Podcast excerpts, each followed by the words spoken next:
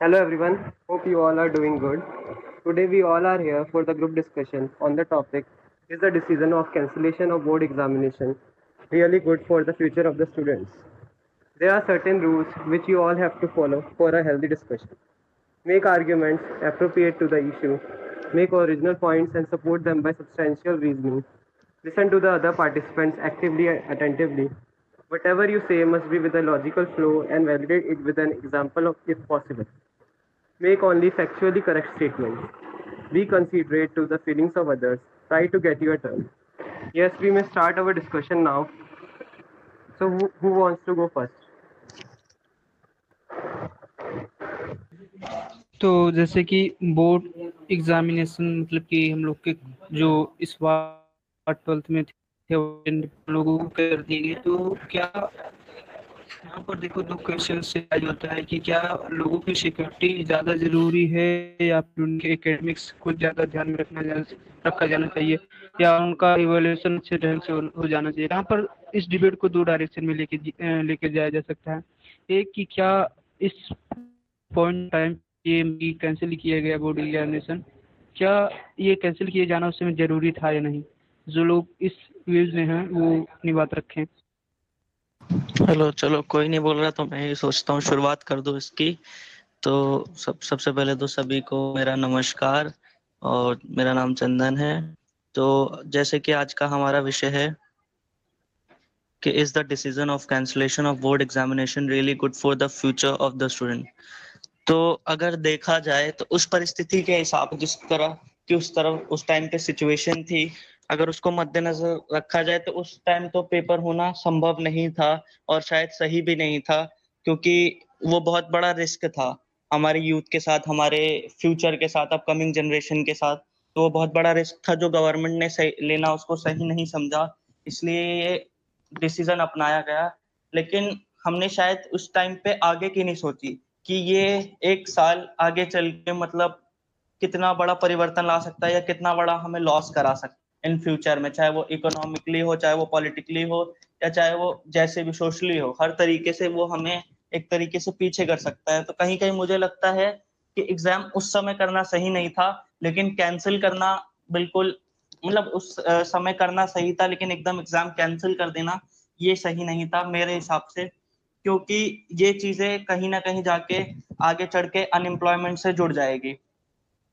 क्योंकि वो ये वही बच्चे थे जिन्होंने जैसा अभी अभी हाल फ़िलहाल में एक मीम भी चला था सोशल मीडिया पे कि ये बच्चे वही हैं जो अभी एग्ज़ाम बंद हो मतलब एग्ज़ाम बंद होने पर सबको धन्यवाद कह रहे थे और खुश हो रहे थे और जब पबजी और टिकटॉक बैन हो जाता है तो ये लोग धरना देते हैं। तो ये चीज़ कहाँ, किस हद तक सही है? और फिर आने वाले टाइम पे ये वही लोग होंगे जो आपको धरना देते हुए मिलेंगे कि हमें एम्प्लॉयमेंट चाहिए, हमें रोज़गार चाहिए।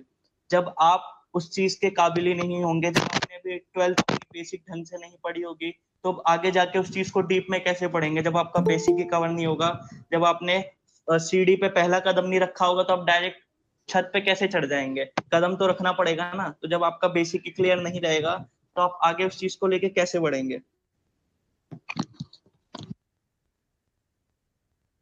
जी, अभी यहीं तक थे मेरे विचार, अब आगे कोई कंटिन्यू कर सकता है? चंदन, मैं तुम्हारे मतलब कि इस बात से सहमत हूँ कि बोर्ड एग्जामिनेशन को पूरे से पूरे तरीके से कैंसिल कर देना चाहिए। देखो, इसके मतलब क्या है कि अगर हम थोड़ा सा डेटा एनालिसिस करेंगे तो हम ये देखेंगे कि जो भी लोग बोर्ड एग्ज़ाम देते हैं उसमें से 90 टू 95 परसेंट लोग जो है क्या होते हैं, हर ईयर बोर्ड में पास कर जाते हैं। कुछ लोग वैसे जो एग्जामिनेशन नहीं पास कर पाते हैं। इसलिए और ये जो है केवल एक तरीके से इवेल्युएशन है उनका। उनका स्टडी का जो मापदंड है, वो मतलब कि किया जा रहा है। अलग अलग जो है मतलब कि उनके लेवल को मापने के लिए जो असेसमेंट के तरीके अभी जो है मतलब कि सरकार ने लेकर आई है। लेकिन अगर इस पॉइंट ऑफ़ टाउन टाइम पे अगर एग्जामिनेशन कराया जाए तो लगभग 30 से 40 लाख बच्चों में से हम ये कंफर्म श्योर हैं कि बहुत से ज़्यादा लोग जो है क्या होंगे कि कोविड से इन्फेक्टेड हो जाएँगे और कोविड से इन्फेक्टेड होने के बाद कुछ लोगों की डेथ भी हो जाएगी। तो यहाँ पर लोगों की जान एग्ज़ाम से ज़्यादा ज़रूरी है।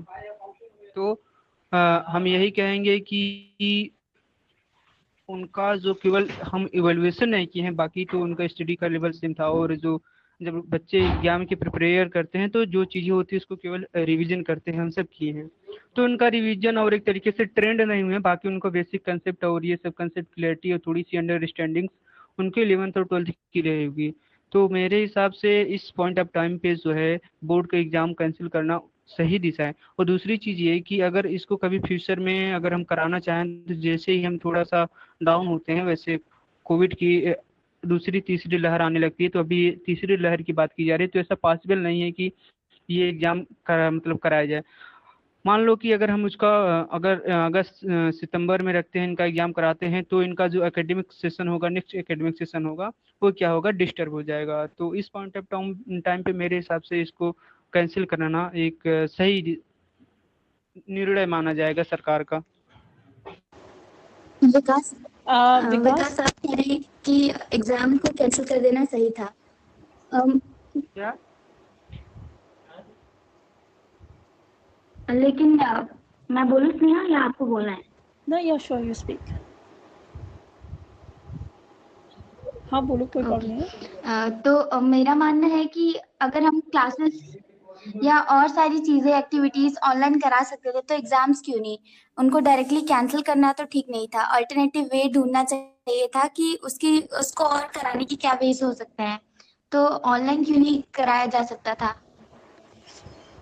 नहीं बहुत सारी मैं इसका जवाब नहीं। सी uh, ये जो है these are the twelfth board exams जो बहुत इंपॉर्टेंट होते हैं जिनकी वजह से ही हायर एजुकेशन इंस्टीट्यूशंस में हमें एडमिशन मिलता है ठीक है? अगर हम ऑनलाइन एग्ज़ाम कराते तो आई गारंटी क्योंकि कोई भी इतना ऑनेस्ट नहीं है ये हम सब जानते हैं इवन हम लोग हम लोगों ने भी सेमेस्टर्स दिए तो हमें भी पता है हम लोगों ने कितनी चीटिंग की है। इवन आई थिंक हर किसी ने की है। तो अगर हम ऑनलाइन कराते तो बहुत ज़्यादा मुझे ऐसा लगता है कि काफ़ी सारे स्टूडेंट्स थे जो क्या करते चीटिंग करके करते। और ऐसा होता कि जिनके पास प्रॉपर वो था रिसोर्सेज होते मतलब जिनके पास लैपटॉप मोबाइल सारी चीज़ें होती वो ज़्यादा मार्क्स स्कोर कर लेते और उनको अच्छा कॉलेज मिल जाता। लेकिन जो बच्चे जिनको यू नो जिनके पास थोड़ा बहुत था कि हाँ वो कर सकते थे, लेकिन उनके पास रिसोर्सेज नहीं थे लैपटॉप नहीं था या फिर नेट की फिजिबिलिटी नहीं थी या फिर रिमोट एरियाज़ में रह सकते थे तो उन लोगों के अच्छे नंबर नहीं आते और उन लोगों को बेटर कॉलेज नहीं मिल पाता। तो आई डोंट थिंक कि ऑनलाइन ऑनलाइन एग्ज़ाम्स कराना ठीक होता। क्योंकि जैसे अभी हम लोग के चल रहे हैं हम लोग की कॉलेज एग्ज़ाम है तो दिस डजंट मैटर बात अलग कर दूँ तो अगर तो हम बात यस की बात अलग है कि किसी के पास रिसोर्सेस अवेलेबल है उनकी प्रॉब्लम होती है इस पर मैं अग्री करती हूँ। लेकिन जो फ़िज़िकल मोड में एग्जामिनेशन होते हैं जैसे वो पूरी तरीके से निष्पक्ष तो होते नहीं है। हम कह नहीं, नहीं, नहीं, नहीं बिल्कुल वी कैन वी कैन से कि रिज़ल्ट देखें तो Bihar board is different thing. Bihar board is different thing. We are talking about CBSE. तो CBSE में तो यार even you know कि कितना ज़्यादा checking and all सारी चीज़ें होती हैं तो मतलब इतनी चेकिंग होती है तो आई डोंट थिंक कि चीटिंग की कोई बात होती है। का ही सीबीएसई का पेपर लीक हुआ था तो उसके बाद दोबारा भी करा दिया। हाँ उसके बाद दोबारा करा ट्वेल्थ का हुआ था इकोनॉमिक्स का। नहीं नहीं बिल्कुल नहीं। टेंथ का मैथ्स का पेपर लीक हुआ था वो हुआ एग्ज़ाम दोबारा। मैं खुद थी 2018 की बात है और पेपर लास्ट टाइम हम सबके पास सर्कुलेट हो चुका था नाइट बिफोर एग्जामिनेशन और दोबारा वो एग्ज़ाम हुआ नहीं। तो ये कहना कि फ़िज़िकल मोड पे ऐसे एग्ज़ाम होते तो ज़्यादा सही होते, ये सही नहीं हमको ये देखना चाहिए था कि ऑनलाइन में ही हम क्या ऐसे मेजर्स लेकर आए जिससे हम ज़्यादा अच्छे से एग्ज़ाम करा पाए चीटिंग वगैरह का चांस ना रहे।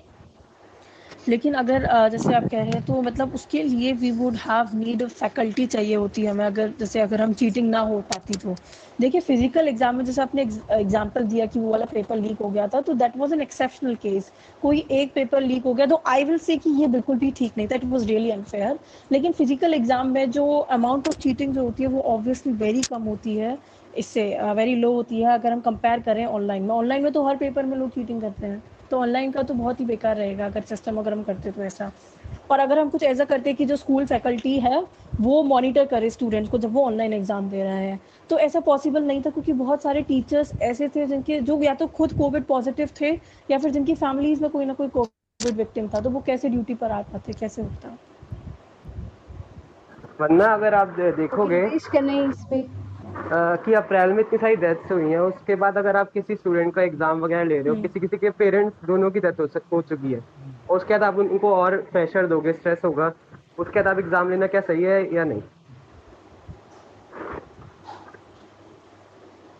अ, इस पे मैं कुछ बोलती तब अगर एवोल्यूशन कैसे वो मार्क करेंगे स्टूडेंट्स के कैसे नंबर वगैरह वो डिसाइड करेंगे ये आ चुका होता लेकिन अभी ये पता नहीं है तो फिर नहीं मैं आ तो चुका है आ तो चुका है thirty thirty forty thirty thirty forty. मुझे मुझे मुझे पता नहीं नहीं आ चुका है कि मतलब जो टेंथ का है वो थर्टी परसेंट इलेवेंथ का थर्टी परसेंट एंड ट्वेल्थ की जो प्री बोर्ड है उनका फोर्टी परसेंट ये formula may I say something या श्योर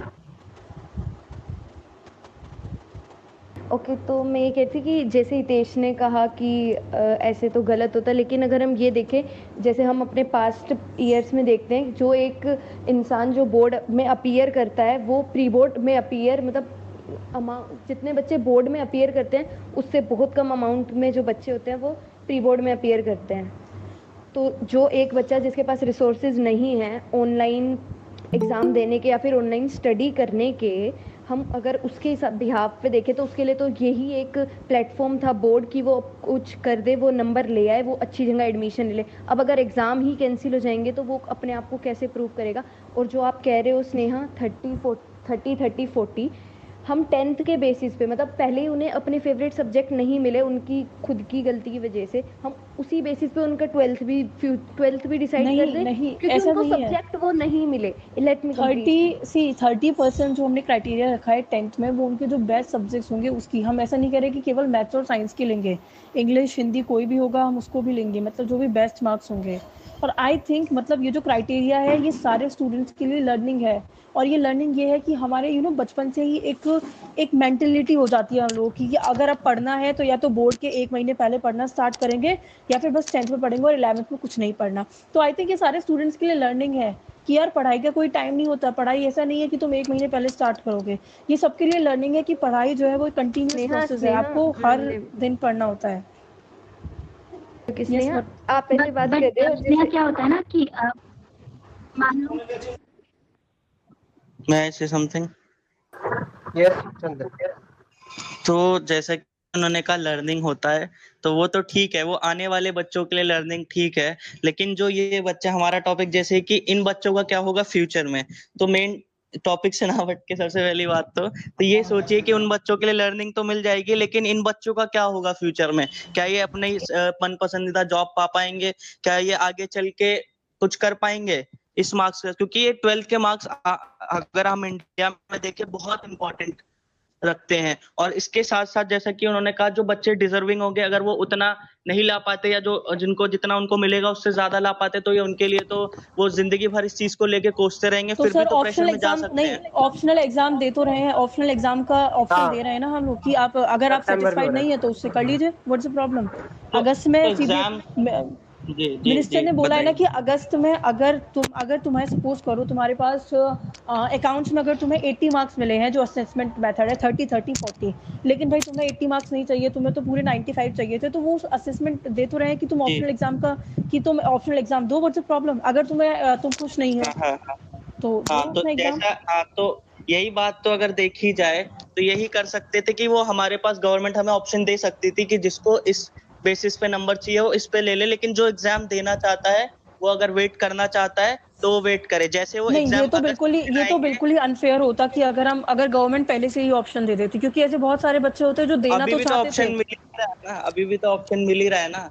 अब अभी और तो सर एक एक महीने बाद पूरा अभी तो जून है जुलाई है एंड अगस्त अगस्त तक तो सिचुएशन बहुत सही हो जाएगी। तो यही तो बात है ना। सिचुएशन ठीक हो जाती तो हमें थोड़ा वेट नहीं करना चाहिए था। गवर्नमेंट सिचुएशन कोई अरे सर एकेडमिक ईयर भी तो स्टार्ट करना होगा। अभी वैसे ही कितना डिस्टर्ब हो जाएगी क्लासेस एकेडमिक हाँ, नेक्स्ट भी एकेडमिक ईयर भी तो स्टार्ट करना है। कब तक वेट करते मतलब कब एक तक साल अरे के चक्कर इवन में आने वाला पूरा साल बर्बाद कर दे हम अपना फ्यूचर बर्बाद कर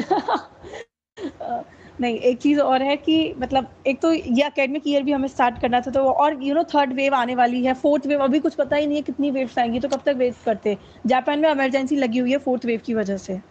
वहाँ के जो प्राइम मिनिस्टर उन्होंने इमरजेंसी लगाई हुई है तो बताइए वहाँ फोर्थ वेव है। इवन जापान तो इतना छोटा सा देश है वहाँ फोर्थ वेव आ गई तो सोचिए हमारा क्या होगा हमारा इंडिया का। तो कब तक वेट करते अभी ऐसा कह रहे हैं कि जुलाई में थर्ड वेव आ जाएगी। तो कब तक वेट करें सर चंदन मतलब मेरा आपसे ये हुआ। कब तक वेट करना चाहिए था? थर्ड वेव आने वाली है, कोई नहीं रोक सकता उसे। अगर ऐसा हो जाता कि ये भी इतनी ही सीवियर हो जाती है और इसमें तो ये भी प्रेडिक्ट किया जा रहा है सबसे ज़्यादा स्टूडेंट्स को, यानी कि चिल्ड्रन जो है, उनको उनको अफेक्ट करेगी। तो कब तक वेट करते? फोर्थ वेव कहीं कहीं आई थिंक तो फिफ्थ वेव भी आई हुई रखी है किसी कंट्री में। तो अगर ये कॉलेजेस में चले जाते हैं एडमिशन ले लेते हैं तो वहाँ पर भी तो जाके लोग वेट ही करेंगे कि कब खुले वापस कब चीज़ें ठीक हो। वहाँ पर भी इनको वेट ही करना पड़ेगा मेरे हिसाब से जिस तरीके से हम कर रहे हैं रेगुलर कॉलेज में एडमिशन लेके इरेगुलर तो वाली स्टार्ट तो हो गई। हमारे लिए एटलीस्ट हम लोग ऑनलाइन क्लासेस ले तो रहे हैं। मतलब टीचर्स अपना पूरा फट कर रहे हैं पूरा हमें पता है। पहले चंदन को बोलना था फिर आप बोलना है। ऐसे दोनों मिक्स हो रहे हैं फिर कुछ समझ नहीं आ रहा। अच्छा हाँ तो मतलब मेरा यही कहना था कि मतलब हम लोग के साथ भी यही हुआ था कि एग्ज़ाम हम लोग लास्ट के नहीं दे पाए, फिर जैसे मतलब हुआ तो उसके बाद भी हम वेट करते रहे करते रहे। फिर मतलब हम लोग रेगुलर कॉलेज में आए हैं इतनी वो करके और इतने ख्वाब सजा के, लेकिन उसके बाद भी हम लोग को नॉन रेगुलर वाली फीलिंग आ रही है कि हाँ और बल्कि जो हमसे वैसे बच्चे हैं, वो ज़्यादा खुश है क्योंकि वो कॉलेज भी कर रहे हैं, उनको वैसे भी वैसे ही चलना था, वो कोर्सेज भी कर रहे हैं और वो जॉब भी कर ले रहे हैं, लेकिन हमारा रेगुलर में भी आके यही हो रहा है तो मतलब टाइम एक तरीके से कहीं ना कहीं वेस्ट ही हो रहा है। तो इससे बढ़िया तो थोड़ा वहाँ वेस्ट हो जाता तो हो सकता है कि ट्वेल्थ में नंबर अच्छे आ जाते तो और अच्छा कुछ हो जाता। चंदन आपका पॉइंट वैलिड है कि यहाँ टाइम वेस्ट हो रहा है, लेकिन हमारे पास ना कोई वो नहीं है कि मतलब ये कोरोना की वेव्स कब खत्म होगी, हम कितना वेट कर रहे मतलब इसका कोई प्रॉपर प्रॉपर आंसर नहीं है। अगर अगर हमें ये भी पता होता ना कि चलो दो महीने बाद कोरोना की सिचुएशन बेटर हो जाएगी आई थिंक गवर्नमेंट फिर भी एग्ज़ाम करा देती हमें यही नहीं पता कितनी वेव्स आएँगी, कब तक वेट करते हैं? कोई कुछ पता नहीं है, कब तक वेट करें?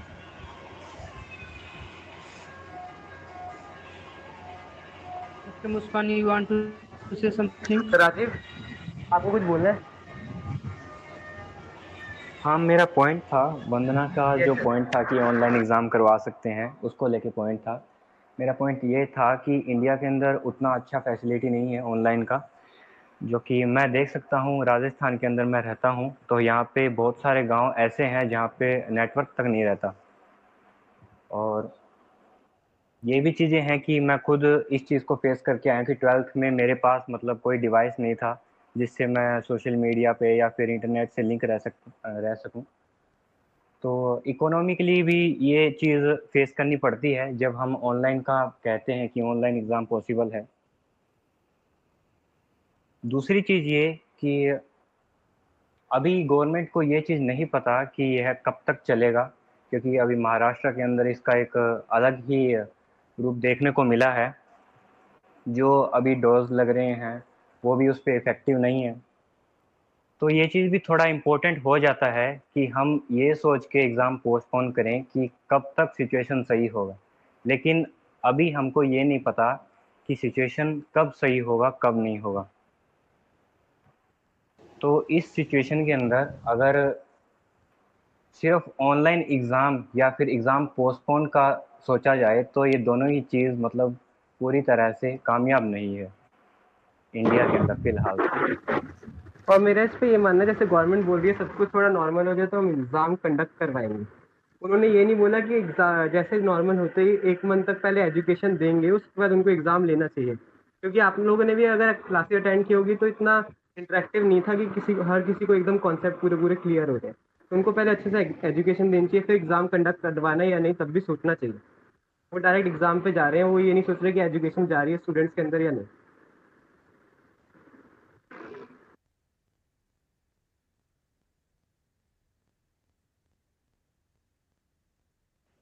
Yeah, Muskan, you want to say something? कि मैं कहती कि अगर हम देखें ऑनलाइन एग्ज़ाम्स के लिए तो जो लोग ऑनलाइन एग्ज़ाम्स नहीं दे पाएँगे मतलब अगर हम देखें जैसे कि राजीव ने बताया कि वहाँ पर नेटवर्क की इश्यूज़ है तो उनको, उनके लिए तो और ज़्यादा बेटर होगा ना कि वो वेट करें, क्योंकि वो लोग तो जिनके पास नेटवर्क नहीं है, वो लोग तो शायद बुक से फिर भी पढ़ रहे हैं, जिनके पास इतने वो है रिसोर्सेज नेटवर्क है, और वो लोग का हम नहीं कह सकते कि वो अपने रिसोर्सेज का सही से यूज़ कर रहे हैं। तो उन, अगर वो वेट करते और वो फ़िज़िकल मोड में एग्ज़ाम कराते तो बेटर रिज़ल्ट निकल के आता क्योंकि उनके लिए तो फिर ये भी फिजिबल नहीं कि वो ऑनलाइन क्लासेस ले सके कॉलेज नहीं मुस्कान ये डिफरेंट चीज़ें हैं। Online classes and online exam see online exams में यू वांट प्रॉपर नेटवर्क क्योंकि वहाँ तुम्हें केवल तीन घंटे का ही टाइम मिलेगा। अगर तुमने सी, सी अगर तुम्हारा एग्ज़ाम 255 पर होता तो तुम्हें तीन बजे करना ही करना है एग्ज़ाम को सबमिट अगर नहीं कर पाए तो एग्ज़ाम नहीं हुआ। लेकिन ऑनलाइन क्लास का क्या होता है कि ठीक है चलो अगर पाँच मिनट के लिए नेटवर्क चला गया तो इतना तुम्हारा मिस नहीं होता topic you can cover it the next day लेकिन नेटवर्क की प्रॉब्लम यहाँ पे आ रही है। ऐसा नहीं है कि किसी के पास नेट ही नहीं है। नेटवर्क जो हम यहाँ पे बोल रहे हैं वो ये वाली जिनके पास बिल्कुल नेटवर्क है ही नहीं। For example so do you think like they will they have they are attending the cbse schools? जिनके पास बिल्कुल नेट ही नहीं है वो सीबीएसई स्कूल्स अटेंड कर रहे हैं। Like do you really think that might you are saying might I think it is not the case क्योंकि सी सीबीएसई स्कूल की एक महीने की फ़ीस ही समवॉट थ्री थाउज़ेंड होती है। तो आई थिंक जो सीबीएसई स्कूल में जा रहा है इवन आई थिंक उसके पास I think mobile and net तो होगा ही होगा। मेरा ऐसा मानना है। जो आप कह रहे हैं रिमोट एरियाज़ जो विलेज वाले जो एरियाज़ होते हैं ना वो मुझे नहीं लगता कि विलेज वाले एरिया सीबीएसई स्कूल तक आ भी पाते हैं। विलेज वाले स्टूडेंट्स जो होते हैं। स्नेहा स्नेहा गवर्नमेंट स्कूल्स होते हैं ना वो भी सीबीएसई एफिलिएटेड होते हैं। या। गवर्नमेंट उनकी कोर्स थ्री थाउज़ेंड नहीं होती। Problem hello yes yes Vandana problem तो प्रॉब्लम तो तभी आती है ना जब हम फिजिक्स मोड में एग्ज़ाम दे रहे होते हैं एक जगह से दूसरी जगह ट्रैवल करके जाना होता है बोर्ड एग्ज़ाम देने में। उसमें भी हम पढ़ते हैं कि बहुत सारा पहुँचे या पहुँच नहीं पाए। तो थोड़ी बहुत प्रॉब्लम तो ऑनलाइन में भी आएगी और स्नेहा तुम खुद कह रही हो कि सबके पास अगर वो मोबाइल तो होगा ही प्रॉब्लम नेटवर्क का है। तो हमें कुछ ऐसा अ, हमें ऐसा सोचना चाहिए था ना कि नेटवर्क बेटर आ, या कुछ ऐसा करें जिससे उनको प्रॉब्लम ना हो। ये नेटवर्क की प्रॉब्लम सॉल्व करने की सोचनी चाहिए थी। कैंसिल करना तो ठीक नहीं था। लेकिन नेटवर्क इतनी जल्दी कैसे ठीक हो सकता है? बिल्कुल अभी आई थिंक बट हाँ हितेश मतलब इस पे हो सकता है यार जब गवर्नमेंट 5G लाने की सोच रही है तो वो करंट नेटवर्क को क्यों नहीं सही करती पहले? फाइव जी वही यहाँ पर यस 2G 3G चलते नहीं है यहाँ पर 5G की 5G ट्रायल्स जा रही है। 5G की तो वो भी शुरू हो गई आई थिंक बिडिंग भी स्टार्ट हो गई। रिलायंस तो और है।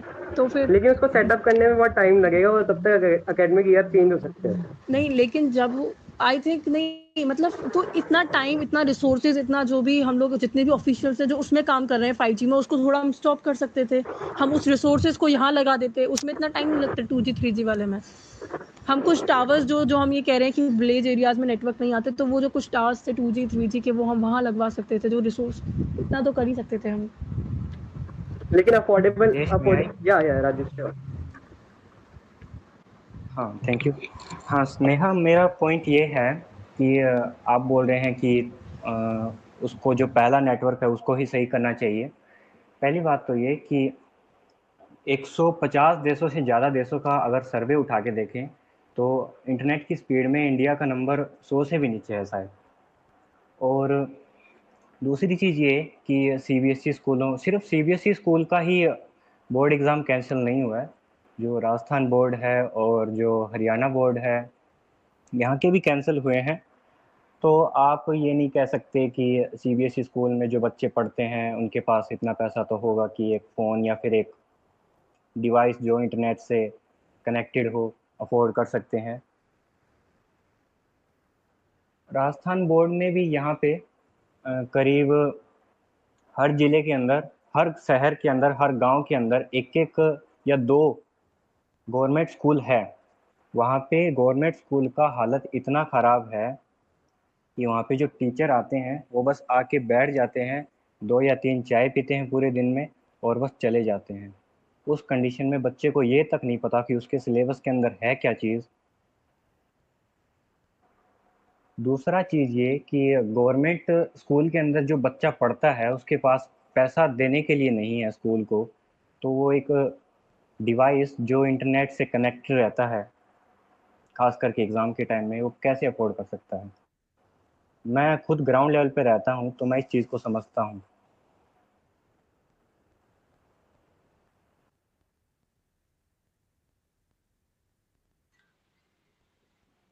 अक्षय आपको कुछ कहना है? भाई मैं ये कह रहा था कि जैसे जैसे राजीव भाई ने बोला कि एग्ज़ाम कैंसिल करना मतलब एक गलती हुआ। वेट कर सकते थे जैसा कि हमारा भी जो अभी फ़र्स्ट ईयर चल रहा है, पूरा निकल ही गया लगभग। तो हमारा भी तो लॉस ही हुआ है ना एक तरीके से देखा जाए तो ऑनलाइन में एग्ज़ाम भी क्लासेस भी। और जब इंडिया का जो सबसे बड़ा पेपर है यूपीएससी जिसे हम कहते हैं यूनियन पब्लिक सर्विस कमीशन जब वो हो सकता है लॉकडाउन में तो क्या ये ट्वेल्थ के सीबीएसई के पेपर नहीं हो सकते थे? वो भी तो हो सकते थे ना, अगर थोड़ा वेट करते तो। लेकिन जो यूपीएससी के पेपर हुए हैं, वो भी गलत हुए हैं, वो भी नहीं होने चाहिए, मेरे हिसाब से। क्योंकि उससे भी यस कोरोना बहुत ज़्यादा स्प्रेड हो सकता है। आईसीआई वाले भी तो वो चला रहे हैं ट्विटर पर ट्रेंड हो रहा है आईसीआई के एग्ज़ाम्स कैंसिल करो। ये जो एंड सितंबर में हाँ बहुत से हुआ एग्ज़ाम हुए हुआ सारे मतलब मैं मैंने हाँ। रेलवे के एग्ज़ाम्स हुए क्योंकि मैं खुद गया था अपने भाई के साथ देखने। तो वहाँ पे मतलब सारे एग्ज़ाम्स हुए थे वो भी कोरोना लॉकडाउन के टाइम पे हुए थे और सब कुछ मतलब बढ़िया से हुआ था उन लोग का। सारी चीज़ें सारी फैसिलिटीज़ अच्छी थी और मतलब वो भी तो ऑनलाइन ही होता है जहाँ तक है मतलब वो भी ऑनलाइन होता है। तो एक ऐसा कुछ मतलब निकाला जा सकता था उपाय अगर गवर्नमेंट चाहती तो कुछ ना कुछ हो सकता था। कोई एक सेंटर बना देती और सारी केयरनेस के साथ मतलब एक एक पर्सनल उस पे ऑनलाइन कर सकते थे। जब जैसे वोट दे, देने जब स, जा सकते हैं जब सब चुनाव हो सकते हैं इस टाइम पे तो एग्ज़ाम भी आई थिंक होना चाहिए क्योंकि चुनाव से ज़्यादा इम्पोर्टेंट सर अगर एक मिनट चंदन हमने चुनाव किए थे तो उसका रिज़ल्ट देख तो लिया था क्या रिज़ल्ट हुआ था? चुनाव जब किए थे चुनाव चलो वो रुका था। करवा लिए। वो हाँ, तो नहीं वो रुका हो- यही तो प्रॉब्लम थी ना। और- और- वो रुका नहीं इसलिए इसकी वजह से इतने सारे सेकंड वेव आई जो हमने देखी कितनी भयंकर थी ठीक है? अभी अगर हम यही दोबारा मिस्टेक करते तो भी क्या हम यही कहते कि चलो एग्ज़ाम तो होने ही थे चाहे कुछ भी हो। तो आई थिंक उससे तो हमें लर्निंग लेनी चाहिए थी। अच्छा हुआ नहीं हुए। होते तो ऐसे ही होता ना जैसा वोटिंग के टाइम पे हुआ था। यार अगर एग्ज़ाम नहीं हुए तो Hello. Can I say या something? Yes please Uh, CBSE board का एग्ज़ाम कैंसिल होने में कहीं ना कहीं जितना गवर्नमेंट का हाथ है उतना मतलब पेरेंट्स का भी रीजन है। क्योंकि कोई भी पेरेंट्स ये नहीं चाहेगा कि हमारा बच्चा बीमार हो ठीक है? और गवर्नमेंट एग्ज़ाम करवाने के लिए रेडी भी हो जाती लेकिन पेरेंट्स ने प्रेशराइज किया है कहीं ना कहीं कि एग्ज़ाम कैंसिल होने चाहिए। तो एग्ज़ाम कैंसिल होने का एक मेन रीजन पेरेंट्स भी है। हितेश कैन आई स्पीक या या श्योर हाँ पेरेंट्स मैं मानता हूँ कि पेरेंट्स भी कहीं ना कहीं कारण है लेकिन ये पहली प्रायोरिटी तो गवर्नमेंट की है ना कि वो अपनी प्रजा का कम से कम ध्यान रखे। अगर गवर्नमेंट एग्ज़ाम करा भी देती तो ना जाने कितने पेरेंट्स जो प्रोटेस्ट पर आ जाते हैं सड़क पर आ जाते प्रोटेस्ट करने ना जाने कितने स्टूडेंट्स प्रोटेस्ट करने आ जाते हैं। अब कोरोना नहीं होता। बिल्कुल तो मतलब यही चीज़ तो है ना। अगर वो एग्ज़ाम कराती तो प्रोटेस्ट करने आ जाते फिर कोरोना फैलता तो वो चीज़ जो वो स्टॉप करना चाह रही है वो फिर से हो ही जाती ना वही। स्टॉप तो बहुत चीज़ें करनी चाहिए लेकिन कुछ ऐसी चीज़ें हैं जो स्टॉप नहीं करी जा सकती। जैसे कि हमारी रेलवे को देखा जाए ट्रेन को देखा जाए तो वो ऐसी चीज़ थी कि मतलब नहीं रुक सकती थी। कितने लोग मतलब उससे भी तो कोरोना होगा। क्योंकि जनरल भी चालू हो गया सब चालू हो गया तो क्या लोग आना जाना बंद कर दें? गवर्नमेंट एकदम उसको बंद कर दे कि नहीं अब आप नहीं आएँगे जाएँगे जहाँ वहीं रहिए चाहे जैसे भी हो चाहे खाना मिले ना मिले चाहे जो मिले ना मिले। एंड एंड अगर कितने टाइम के लिए तो बंद करके रखा था ना चंदन? अब कितने और कितने टाइम के लिए करते हैं? ट्रेन बंद ही नहीं हुई अभी तक नहीं बंद। चलती भले ट्रेन मतलब कुछ ट्रेन बंद हो गई लेकिन प्रॉपर नहीं बंद हुआ। अभी भी चालू है। नहीं मार्च 2020 में ट्रेन्स बंद हो गई थी। हाँ हुआ था हुआ था हाँ मार्च चंदन हुआ था 2020 में। स्टार्टिंग में हुई थी। कंप्लीट क्लोज था। हाँ तो शायद हो मतलब ध्यान ना इस बारे में लेकिन मतलब अभी भी सबसे जो डेंजरस टाइम था 2020 से ज़्यादा। तो ये चला था लेकिन उस टाइम पे सारी ट्रेन चालू थी। तो लेकिन यही है कि मतलब इसका इफ़ेक्ट सबसे बड़ी बात है कि फ्यूचर में स्टूडेंट्स पे पड़ेगा। अब वो जो होना था, वो तो हो ही गया। चाहे वो अब अच्छा हो, चाहे बुरा हो, लेकिन ये है कि उसका कहीं ना कहीं असर स्टूडेंट्स के फ्यूचर पे आगे चल के पड़ता है। जैसे कि हमारे ऊपर भी पड़ रहा है। तो ऐसा एक्सपीरियंस लेते हुए हम कह सकते हैं कि उन पे भी इफ़ेक्ट होगा उस चीज़ का अब वो तो फ्यूचर बताएगा कि अच्छा होगा बुरा होगा लेकिन इफ़ेक्ट ज़रूर होगा। सी फ्यूचर पर क्या इफ़ेक्ट होगा ना चंदन ये हम अभी प्रिडिक्ट भी नहीं कर सकते क्योंकि अभी लाइक हम लोग क्योंकि आई थिंक हमारा सेकंड बैच है जो इस चीज़ को फेस कर रहा है। तो अभी हम लोग प्रिडिक्ट नहीं कर सकते लेकिन यू आर डेफिनेटली राइट कि बहुत इफ़ेक्ट पड़ने वाला है फ्यूचर पर हमारे इस चीज़ से। लेकिन क्या इफ़ेक्ट होगा ये हम अभी नहीं बत, प, कह सकते क्योंकि अभी कोई इतना मतलब अभी आ, काफ़ी ज़्यादा टाइम नहीं हुआ है। मतलब जो हमारे बैच के जो लोग गए हैं ना स्टूडेंट्स गए अभी वो जॉब्स वगैरह के लिए शायद उन्होंने अभी इतना अप्लाई वगैरह नहीं किया है तो अभी हम इफ़ेक्ट नहीं बता सकते क्या होगा लेकिन ज़रूर होगा। क्योंकि college is not all about taking classes and doing all these things college is more about being interactive being participating in society जैसे अभी हम लोग कर रहे हैं। अभी अगर हम लोग इसको अगर कॉलेज में होते तो एकदम अच्छे से करते सबको देख के मतलब इंटरेक्शन होता। तो बहुत सारी चीज़ें होती but now everything is end even सबसे ज़्यादा अगर मैं कहूँ तो डांस सोसाइटी के बारे में अगर हम देखें तो डांस सोसाइटी में I don't know how they are doing with you know online पता नहीं कैसे ही कर रहे हैं। तो, तो काफ़ी को करिकुलर नहीं अरे ऐसे नहीं हो सकता यार। को करिकुलर एक्टिविटीज़ का तो कुछ भी नहीं रहा है बस बस एक चीज़ चल रही है वो है पढ़ाई। वो भी ऑनलाइन क्लासेस हमें पता है कैसी होती हैं। तो इफ़ेक्ट इस चीज़ पर बहुत बुरा पड़ेगा। पढ़ाई तो खुद कर लेंगे लेकिन वो इंटरेक्शन वाली चीज़ के लिए तो सभी चाहिए होते हैं ना। पढ़ाई तो बुक्स खोल के हो जाएगी। जैसे अभी हम लोग डिबेट कर रहे हैं तो आप सब चाहिए तभी उसके बाद ही डिस्कशन हो सकता है। बट अभी वो सारी चीज़ कुछ भी नहीं है यहाँ पर। सतीश आपको कुछ बोलना है? हम्म, कुछ पॉइंट्स ऐड करना है। नहीं? तो हाँ, आपको? नहीं नहीं है है है। अच्छा है ओके स्टार्ट तो अभी जो डिस्कशन चला उसमें तो नॉर्मली इस बात से सभी एग्री हैं कि बोर्ड का एग्ज़ाम जो कैंसिल हुआ उसमें मतलब कोई गलत नहीं किया और कैंसिल होना चाहिए भी। और जिस हिसाब से सिचुएशन चल रही थी और काफ़ी ज़्यादा कोविड के केसेस बढ़े थे और प्रॉब्लम्स भी बढ़ी थी। और ऑनलाइन एग्ज़ाम का भी वहाँ पे सही नहीं होता और करवाया जाता है राजीव के पॉइंट वहाँ पे एग्री करता हूँ। तो यहाँ पे बात आती है कि सोल्यूशन क्या है। तो यहाँ पे गवर्नमेंट एक्चुअली देखा जाए तो पूरी तरह से स्विचिंग कर चुकी है सोशल मतलब इंटरनेट पे, यानी फिर इन चीज़ों पे कर चुकी है। तो ये एक परफेक्ट टाइम था तक जो न्यू एजुकेशन पॉलिसी आई है, मेरे हिसाब से उसको इम्प्लीमेंट किया जा सकता था इस टाइम से क्योंकि वो, और वो इम्प्लीमेंट होता तो बोर्ड की वैल्यू भी नहीं रहती, और ना ही बोर्ड की इतनी ज़्यादा ज़रूरत पड़ती, और ना ही खतरे की बात की जाती, वहाँ पे होता। और जिस हिसाब से एक तरह से पूरी स्विचन हो चुकी है मतलब बाकी जो पेपर वर्क से या फिर उसमें तो उसमें प्रॉब्लम भी नहीं आती इम्प्लीमेंटेशन में कोई दिक्कत भी नहीं आती। तो एक परफेक्ट टाइम हो सकता था इम्प्लीमेंटेशन करने का न्यू एजुकेशन पॉलिसी को। एक minute Atish like new education policy का कौन सा एस्पेक्ट इम्प्लीमेंट करने का सही टाइम था? लाइक like, बहुत सारी है ना मतलब? क्योंकि न्यू एजुकेशन पॉलिसी तो ये भी कहती है कि एक साइंस वाला जो है वो उस वैसे वाले सब्जेक्ट ले सकता है। कॉमर्स uh, वाले सब्जेक्ट ले सकता है ऐसी कोई प्रॉब्लम नहीं है। तो आप कौन सा एक्सपेक्ट इम्प्लीमेंट करने पूरे एक्ट को इम्प्लीमेंट करना चाहिए था। तो ऐसा मतलब कौन सा एस्पेक्ट था न्यू एजुकेशन पॉलिसी का जिससे बोर्ड की वैल्यू बढ़ जाती? बोर्ड की वैल्यू खत्म हो जाती है वहाँ पे। तो वहाँ पे फ़र्क नहीं पड़ता उसके बाद कि तुम कितने परसेंटेज ला रहे हो या फिर तुम्हारा एग्ज़ाम हो रहा है या नहीं हो रहा है उससे कोई फ़र्क पड़ता नहीं पहली बात। नहीं न्यू एजुकेशन पॉलिसी में ऐसे कौन सा पॉइंट है जो ये कहता है कि बोर्ड की वैल्यू खत्म हो जाएगी? बोर्ड की मतलब मुझे उसमें तो ये है ना कि सेपरेट सेपरेट ईयर की डिग्री की वैल्यू होती है। नहीं नहीं बोर्ड की भी वैल्यू बोर्ड को मतलब डिवाइड कर दिया गया है काफ़ी काफ़ी पार्ट्स में और बोर्ड की तो वैल्यू खत्म कर दी गई जब सब्जेक्ट वाइज नहीं देगा नहीं वैल्यू तो खत्म नहीं की उसमें उसके बेसिस पे कॉलेज कॉलेज कॉलेज अगर पेपर के बेस पे एडमिशन नहीं ले रही है और बोर्ड मतलब वहाँ पे डिवाइड कर दिया जा रहा है बोर्ड की तो उसकी वैल्यू ही नहीं रह जा रही है फिर।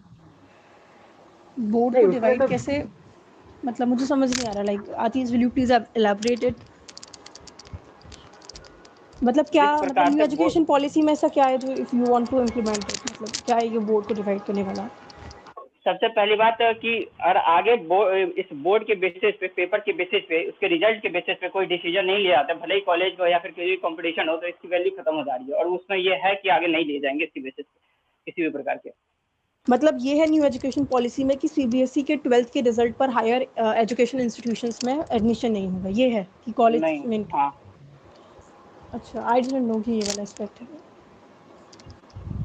मुझे बस इतना पता था कि ये वाला है। हाँ ये कि कोई भी सब्जेक्ट्स ले सकते हैं हम लोग डिफरेंट स्ट्रीम्स के। ये भी है।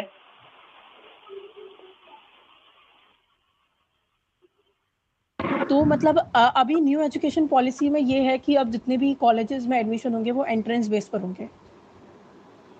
बेसिस तय नहीं किया गया। बेसिस कोई डिफाइन नहीं किया गया कि बेसिस क्या होगा बट बोर्ड के बेसिस पे नहीं होंगे कि मार्क्स की वैल्यू नहीं दी जाएगी वहाँ हाँ अगर ऐसा है तो yes we could have implemented this new education policy but उसके लिए भी आई थिंक बहुत टाइम चाहिए। मुझे नहीं पता मतलब लेकिन पॉलिसी इम्प्लीमेंट करना सारे स्कूल्स में वो भी एक दो महीने के अंदर पता नहीं आई थिंक शायद प्रैक्टिकली पॉसिबल नहीं था आतीश क्यों नहीं था कितने बोर्ड्स हैं यहाँ पे? जितने बोर्ड थे उसके बाद ये पेपर भी कैसे होते हैं? कोई परफेक्टली तो आता नहीं ऑनलाइन ही ट्रांसमिट होता है हर जगह पे जिस हिसाब से स्विच हुआ है।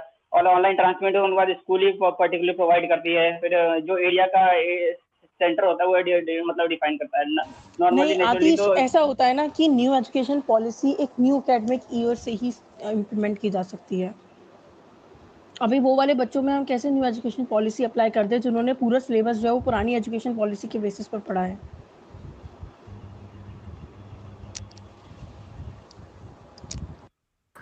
और गवर्नमेंट न्यू एजुकेशन पॉलिसी के लिए भी टेन ईयर्स का टाइम मांगा है। 2030 तक इम्प्लीमेंट हाँ। होगी करेक्टली वही वही। 2022 में इम्प्लीमेंट होगी शायद है ना? या और कंप्लीट उसका इम्प्लीमेंटेशन 30 तक होगा। ओके बिल्कुल वही तो। लोकेशन क्या नहीं बोले हैं। आप प्लीज़ बोले लोकेशन क्या आप लोग बोले कुछ।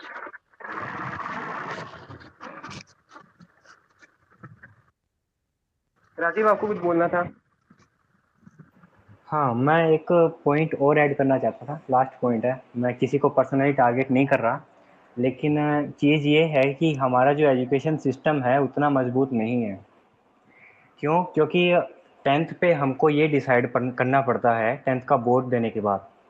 उसका रिज़ल्ट आने के बाद हमको ये डिसाइड करना होता है कि अगर हमारा इस सब्जेक्ट में स्कोरिंग अच्छा रहा है तो हमको आगे इस लाइन के अंदर जाना चाहिए।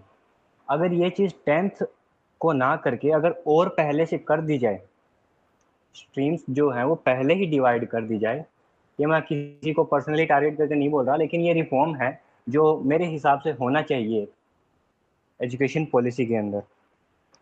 जैसे तीसरी या चौथी क्लास से अगर उसके अंदर डिवाइड कर दिया जाए स्ट्रीम्स को कि जिस हिसाब से आप लेना चाहें तो बच्चे पर ये प्रेशर नहीं रहेगा बच्चे पर पर मुझ पर नहीं आ, राजीव ये प्रैक्टिकल नहीं हो सकता। क्यों? क्योंकि अगर सी यू आर सेइंग कि थर्ड और फोर्थ से ही स्ट्रीम डिवाइड कर सकते हैं। लेकिन एक चीज़ बताइए सी मैं हूँ। अगर मुझे थर्ड और फोर्थ से कॉमर्स वाले सब्जेक्ट्स पढ़ने हैं तो कहीं ऐसा नहीं होगा? मुझे साइंस भाई साइंस भी तो इम्पोर्टेंट है। बेसिक साइंस नहीं आएगी उस बच्चे को। अगर थर्ड फोर्थ से कर लिया वो तो कभी पढ़ेगा ही नहीं साइंस थर्ड फोर्थ से कर दिया। करेक्ट करेक्ट ये तो बेसिक चीज़ें तो हमें आनी होती हैं। ये चीज़ इलेवंथ के अंदर भी थी कि जैसे मैं आर्ट स्ट्रीम से हूँ लेकिन हम्म। मुझे मन है कि मैं या तो बायो पढ़ूँ साथ में या फिर केमिस्ट्री पढ़ूँ तो मैं अपना एक सब्जेक्ट ले सकता हूँ साथ में। ये तो बायो अंदर भी था। तो फिर तो फिर मुझे ये बताइए कि न्यू जो एजुकेशन पॉलिसी आई है उसके अंदर नहीं आप अभी इस चीज़ के ऊपर बात नहीं कर रहे लाइक वी आर टॉकिंग जो भी अपने वाला पॉइंट रखा ना कि थर्ड और फोर्थ से स्ट्रीम को डिवाइड कर देना चाहिए एक बार मुझे कंप्लीट करना चाहिए फिर अगर आप क्वेश्चन उठाएँ अच्छा, तो ठीक है ओके श्योर हाँ। तो जैसे अगर पहले से ही स्ट्रीम डिवाइड कर दी जाएगी तो बच्चे को आसानी होगी। प्रेशर नहीं आएगा टेंथ का बोर्ड देना है उसके बाद में हमको स्ट्रीम चूज़ करनी है। सेम यही प्रेशर उसके बाद में रहता है ट्वेल्थ के बाद में। ट्वेल्थ के बाद में अगर परसेंटेज अगर बंदे के अच्छे नहीं आए तो वो सोचता है कि यार कुछ नहीं कर पाए हम। स्कूल से हम कुछ नहीं लेके आ पाए। सोचते हैं मैं भी सोचता था टेंथ तक सोचता था। अलग बात है वो तो। उसके बाद में कॉलेज के अंदर अगर एडमिशन लेना है यूनिवर्सिटी के अंदर अगर एडमिशन लेना है तो वहाँ पे अगर एंट्रेंस टेस्ट होगा एंट्रेंस टेस्ट होगा तो उससे आसानी ये होगी कि बच्चे पर ट्वेल्थ के बोर्ड का परसेंटेज का प्रेशर नहीं रहेगा। अगर ये चीज़ पहले से इम्प्लीमेंट होती तो आज ये नहीं होता कि टेंथ और ट्वेल्थ का बोर्ड कैंसिल कर दिया है और हम इस चीज़ पे अभी डिस्कस भी नहीं कर रहे होते। अच्छा भाई अगर जब हम प्रेशर टेंथ में नहीं झेल सकते ट्वेल्थ में नहीं झेल सकते कि क्या मतलब क्या लेना तो है एंट्रेंस का क्या झेलेगा? हाँ तो थर्ड फोर्थ में वो बच्चा झेल पाएगा कि हमें किस साइड में पढ़ना चाहिए मुझे? वो समझ पाएगा कि मैं इस चीज़ में अच्छा हूँ या उस चीज़ में अच्छा नहीं हूँ। और एक चीज़ और राजीव एक चीज़ और कि यार मतलब बेसिक साइंस बेसिक मैथ्स ये सारी चीज़ें तो पढ़नी होगी। ज़रूरी है चाहे तुम्हारा है। बिल्कुल चाहे तुम्हारा मन हो या ना हो और इतना प्रेशर अगर हम स्कूल लाइफ में नहीं झेलेंगे तो क्या जब सिक्सटी इयर्स के जाएँगे तब झेलेंगे प्रेशर इतना प्रेशर तो यार झेलना ही पड़ेगा। और यू आर सेइंग कि एंट्रेंस पर हो जाए। एंट्रेंस का तो प्रेशर उससे भी ज़्यादा होता है टेंथ और ट्वेल्थ से भी ज़्यादा होता है एंट्रेंस का। अरे जेई नीट में तो मर जाते हैं तो इसे मैं कुछ बोलना चाहता हूँ मैं स्पीक सुनते हैं एक सेकंड विकास मैं कंप्लीट कर लूँ। ओके ओके राजीव आप राजीव आप कर दो। चंदन ने चंदन ने बोला होगा शायद कि तीसरी और चौथी क्लास का बच्चा प्रेशर नहीं झेल पाता।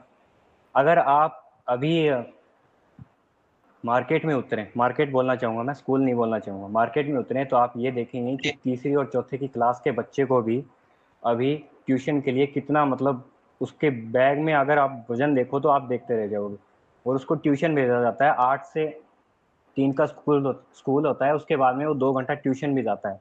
तो मुझे ये बताइए कि वो इतने सारे सब्जेक्ट पढ़ रहा है, तब उस पर प्रेशर है या फिर वो अपनी पसंद का सब्जेक्ट पढ़ेगा, तब उस पर प्रेशर होगा? अच्छा ठीक है, उसकी पसंद राजीव ये है मतलब कोई बच्चा है, उसकी पसंद है मान लेते हैं उसकी पसंद ड्राइंग है, ठीक है, अगर आपका देख ले जाए तो वो तो बच्चा फिर ड्राइंग में रह जाएगा, वो कभी साइंस मैथ्स पढ़ेगा ही नहीं। तो क्या वो लाइफ में सक्सेसफुल हो पाएगा, अपनी पसंद के चॉइस लेकर? उस पर प्रेशर ही रहेगा फिर तो हर कोई यही होगा जो इजी सब्जेक्ट होगा वो चूज़ करेगा। हम लोग ज़्यादातर लोग टेंथ के बाद इलेवेंथ में साइंस क्यों चूज़ करते हैं? क्योंकि उन्हें पता होता है कि ये इसकी मार्केट वैल्यू ज़्यादा है। मतलब यू you नो know, अपना एक वो होता है कि हाँ मुझे ये गोल लेना है ये गोल लेना है। क्या कोई बच्चा ड्राइंग चूज़ करता है क्या? नहीं। क्योंकि उसे इतनी समझ आ चुकी होती है कि हाँ ये अगर ये सब्जेक्ट लिया तो कुछ नहीं होने वाला। थर्ड फोर्थ में कैसे कोई चूज़ कर लेगा? यस थर्ड फोर्थ में कोई कैसे चूज़ कर लेगा? उसको पहले सब्जेक्ट का टेस्ट तो लेने दो। बिल्कुल। अरे बेसिक साइंस तो पढ़नी है हर एक सब्जेक्ट हाँ। पढ़ना है। बेसिक साइंस मैथ्स तक तो बच्चे ये भी नहीं कि कपड़े क्या पहनने हमारे मम्मी पापा बताते हैं कि बेटा ये अच्छा लगेगा बेटा ये अच्छा लगेगा। तो yes. उस टाइम पे ये चूज़ करते हैं सब्जेक्ट जब बच्चा कितने उनको नहीं पता होगा कि मुझे फ्यूचर में करना है क्या है। तो थर्ड फोर्थ में कैसे पता लगा लेंगे कि मुझे ये करना है तो ये सब्जेक्ट लूँ ये करूँ। और जब उनके पास बैग में इतना प्रेशर है तो दिमाग में और प्रेशर नहीं लेंगे कि मैं ये करूँ और ये नहीं करा तो ये हो जाएगा वो हो जाएगा। बट सारी चीज़ें सोच बट वो लॉन्ग रन में ज़्यादा अच्छे से जान पाएँगे ना कि कितना कौन सा चीज़ बेहतर है उसके लिए बजाय दो साल यू नो आपने बोला कि अभी वो ट्यूशन वगैरह जाता है तो एक चीज़ मैं यहाँ पे ऐड करना चाहूँगी कि एक जो थर्ड फोर्थ का बच्चा जो ट्यूशन जाता है वो हमारी तरह ट्यूशन नहीं जाता कि उसे आर एस शर्मा से पढ़ाया जा रहा है आर डी शर्मा से कुछ पढ़ाया जा रहा है वो इसलिए करने नहीं जाता। वो अपने स्कूल का जो होमवर्क मिला होता है ना वो करने के लिए ट्यूशन जाता है क्योंकि उसके पेरेंट्स उसको घर पर टाइम नहीं दे पाते। अब इतना तो पढ़ना ही पड़ेगा ना घर पर। थर्ड थर्ड मतलब उसके आगे के लिए बात किया जाए तो वो बाकी उस चीज़ को भी इंक्लूड कर रहा है और जो अच्छा, चल रहा है उसको भी इंक्लूड कर रहा है। एक लंबा टर्म की बात कर रहा है। मुझे आप ये बताइए मुझे आप ये बताइए कि आपने इलेवंथ और ट्वेल्थ के अंदर साइकोलॉजी पढ़ी होगी? मतलब आपके या फिर आपके स्कूल के अंदर होगा सब्जेक्ट साइकोलॉजी अच्छा मुझे नहीं पता मेरे पास नहीं था। है नहीं नहीं मतलब होता है होता है इलेवेंथ ट्वेल्थ के अंदर मिलता है ऑप्शन तो मुझे ये बताइए कि जो बच्चा छठी से लेकर दसवीं तक साइकोलॉजी नहीं पढ़ा इलेवेंथ और ट्वेल्थ के अंदर पढ़ के वो क्या कर लेगा? ठीक है? साइकोलॉजी नहीं बोटनी सब्जेक्ट सुना होगा बोटनी सब्जेक्ट होता है जो बी फार्मा और वो हम आतिश और उससे पहले बात कर भी कर भी रहे थे इस चीज़ पे, कि जो बोटनी सब्जेक्ट होता है वो इलेवंथ और ट्वेल्थ के अंदर ही मिलता है। उससे पहले होता है टेंथ तक बेसिक होता है। कुछ चीज़ों के नाम बता दिए, आलू को ये बोलते हैं, हरी सब्ज़ियाँ मतलब गाजर वगैरह को ये बोलते हैं, बस ऐसी चीज़ें बोलते हैं। ज़्यादा कुछ नहीं था उसके अंदर। तो अगर तीसरी क्लास से अगर ये चीज़ डिवाइड कर दी जाए, मैं ये नहीं बोल रहा कि तीसरी क्लास में आप सब कुछ उस पर थोप दो कि आपको अगर साइंस में इंटरेस्ट है तो आप केमिस्ट्री ये पढ़ो फिजिक्स ये पढ़ो, और अलग अलग चीज़ें थोप दे, उस पर ये नहीं बोल रहा मैं।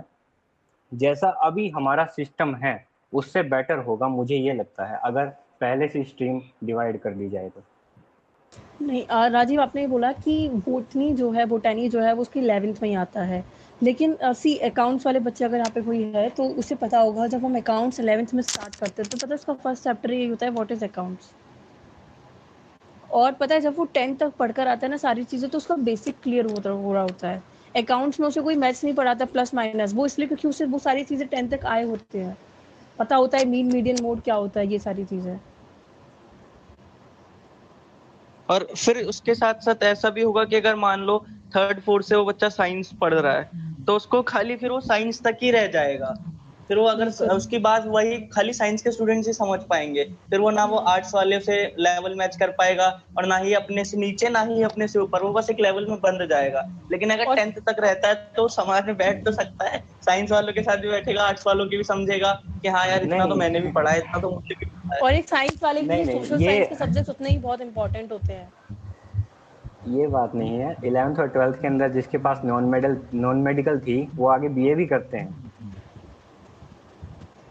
वो इसलिए कर पाते हैं ना क्योंकि वो टेंथ तक पढ़ चुके पढ़ चुके होते हैं मतलब सी हाँ, उन्हें पता है उन्हें ये एटलीस्ट उन्हें ये तो पता है बीए में हाँ ये सब्जेक्ट होंगे हिस्ट्री होगा पॉल साइंस होगा क्योंकि उन्हें पता है वो टेंथ तक हमारा पूरा आता है। अब वो थर्ड फोर्थ में उसे यही नहीं पता कि क्या मतलब आ, क्या बीए क्या मतलब क्या हिस्ट्री होता है उसने कभी पढ़ाई नहीं वो तो हमेशा फिजिक्स केमिस्ट्री मैथ्स में रहा है। तो वो क्या चूज़ करेगा बीए वो तो फिर कभी कुछ करेगा ही नहीं बीएससी के अलावा। हाँ इसी के लिए मैंने एग्जांपल दिया था कि इलेवंथ और ट्वेल्थ के अंदर साइकोलॉजी हम पढ़ते हैं क्योंकि ये वो उसका बेसिक वगैरह हमको कुछ पता नहीं होता। फिर भी हम पढ़ते हैं ना। हाँ बिल्कुल सही है लेकिन ये है कि थर्ड फोर्थ वो लेवल ठीक नहीं होगा। एक हद तक नाइन्थ कह सकते हैं एट नाइन्थ कम से कम एट तक भी कह सकते हैं लेकिन थर्ड फोर्थ वो राइट ऑप्शन नहीं होगा। सी नाइन्थ से क्योंकि अरे even you know ICSE schools जो होते हैं वहाँ यही होता है वहाँ नाइन्थ से ही मतलब डिवाइड कर दिया जाता है स्ट्रीम तो आई थिंक यस एट्थ तक एटलीस्ट पढ़ ले वो ठीक है लेकिन थर्ड फोर्थ से सही नहीं होगा। और even Rajiv you are saying psychology के बारे में तो मतलब मुझे नहीं पता आपने uh, मतलब क्योंकि मैंने साइकोलॉजी नहीं पढ़ी लेकिन जहाँ तक मुझे याद है अगर आपको एटलीस्ट ये तो बताया जाता होगा फ़र्स्ट चैप्टर में कि व्हाट इज़ साइकोलॉजी क्योंकि जब हम पॉल साइंस ही पढ़ते हैं ना तो उसका फ़र्स्ट चैप्टर भी यही होता है व्हाट इज़ पॉल साइंस आपका ये चैप्टर था क्या व्हाट इज़ साइकोलॉजी तो आई थिंक फिर तो आपका बेस बन जाता होगा। डेफिनेशन आती होगी ना साइकोलॉजिस्ट की डिफरेंट अगर अगर आप लगता है कि सकता है। तो फिर क्या प्रॉब्लम है थर्ड से अगर स्टार्ट कर दिया जाए तो? जिसको आगे कोई सब्जेक्ट चूज़ करना है एक दो चैप्टर पढ़ के वो अपना बेस बना लेगा। हमारे यहाँ का थर्ड बच्चा इवन प्रॉपरली यू नो क्या ही कहूँ मैं मतलब I don't think this is nice मतलब वो डिसीज़न नहीं ले पाएगा ना बेसिकली तो सिर्फ़ थर्ड अच्छा, तो मैच्योर हो जाता है। मतलब अच्छा एक चीज़ बताइए राजनी मतलब ये बस ये चीज़ है कि मतलब एक थर्ड का बच्चा है थर्ड तक वो क्या सीखता है प्लस माइनस सीखता है? प्लस माइनस बहुत इजी होता है थर्ड में सबको इवन हम लोगों को भी होता है थर्ड में हमारे बहुत अच्छे नंबर आते हैं मैथ्स में भी आउट ऑफ़ सब में आउट ऑफ़ आते हैं। तो क्या अगर उसे लग रहा है कि थर्ड तक मतलब सेकंड तक उसने मैथ्स पढ़ी और फिर उसे लग रहा है अरे मैं तो बहुत अच्छे से कर लूँगा और क्योंकि उसने अभी मैथ्स देखी नहीं है क्या होता है अलजेब्रा वगैरह कुछ आया ही नहीं है तो कैसे डिसाइड करेगा? और, और फिर और एट्थ में अलजेब्रा आता है। हाँ। और मान भी ले चलो ठीक है मतलब ये कर दिया जाए।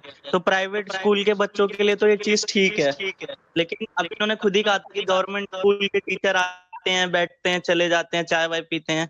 तो गवर्नमेंट स्कूल के बच्चों का क्या हाल होगा? जब थर्ड फोर्थ में उनके साथ ये चीज़ें होगी टीचर्स क्योंकि आएँगे, पढ़ाएँगे, है नहीं? तो उनका फ्यूचर इससे भी तो खराबी होगा एक तरीके से। जब वो नाइन ट्वेल्थ इलेवन ट्वेल्थ में नहीं पढ़ाते तो जब थर्ड फोर्थ में इतनी चीज़ें आ जाएगी हार्ड हार्ड चीज़ें होगी तो हो सकता है थर्ड फोर्थ में भी उनके साथ यही हो। आप समझ नहीं पा रहे हैं शायद मेरी बात को। वही मैं भी कह रहा हूँ तुम दोनों लोग अलग अलग टॉपिक पे जा रहे हो। हाँ, सिर्फ़ बात कर रहा है हाँ, कि सब्जेक्ट को डिवाइड कर देने की और सारे को पढ़ाने के लिए। divide, और हाँ। तुम लोग बात कर रहे हो कि पर्सन को एक एक ग्रुप में बात कर दो और सब्जेक्ट कुछ कुछ दे दो। बट ये बात वो नहीं कर रहा वो टोटल सब्जेक्ट को डिवाइड कर देने मतलब फैला देने की बात कर रहा है। ब्रांचेज को खोल दो बचपन में ही। ब्रांचेज इकट्ठा करके मत रखो। दिस इज़ द थिंग अच्छा डिसीज़न वगैरह नहीं लेना।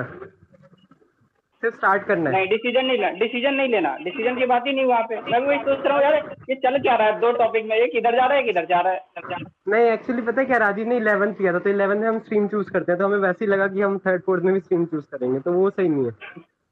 मैं उस समय हाँ। कंफ्यूज बैठा हूँ यार राजीव से पूछ रहा हूँ यार कर क्या? वो पॉइंट सही है। तानिया आपको कुछ बोलना था? मुझे मुझे यही बोलना था जो अभी आतिश ने बोला कि ये टॉपिक ही चेंज कर गए पूरा। यही बोलना था मुझे। ठीक है ठीक है। लोकेश आपको कुछ बोलना है?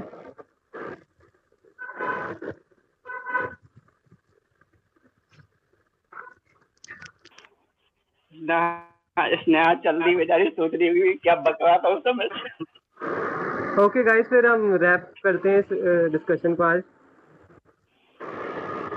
अकॉर्डिंगली 95 परसेंट ने बोला है कि वो कैंसिलेशन सही है लेकिन 2 परसेंट ने बोला पोस्टपोन सही रहता है।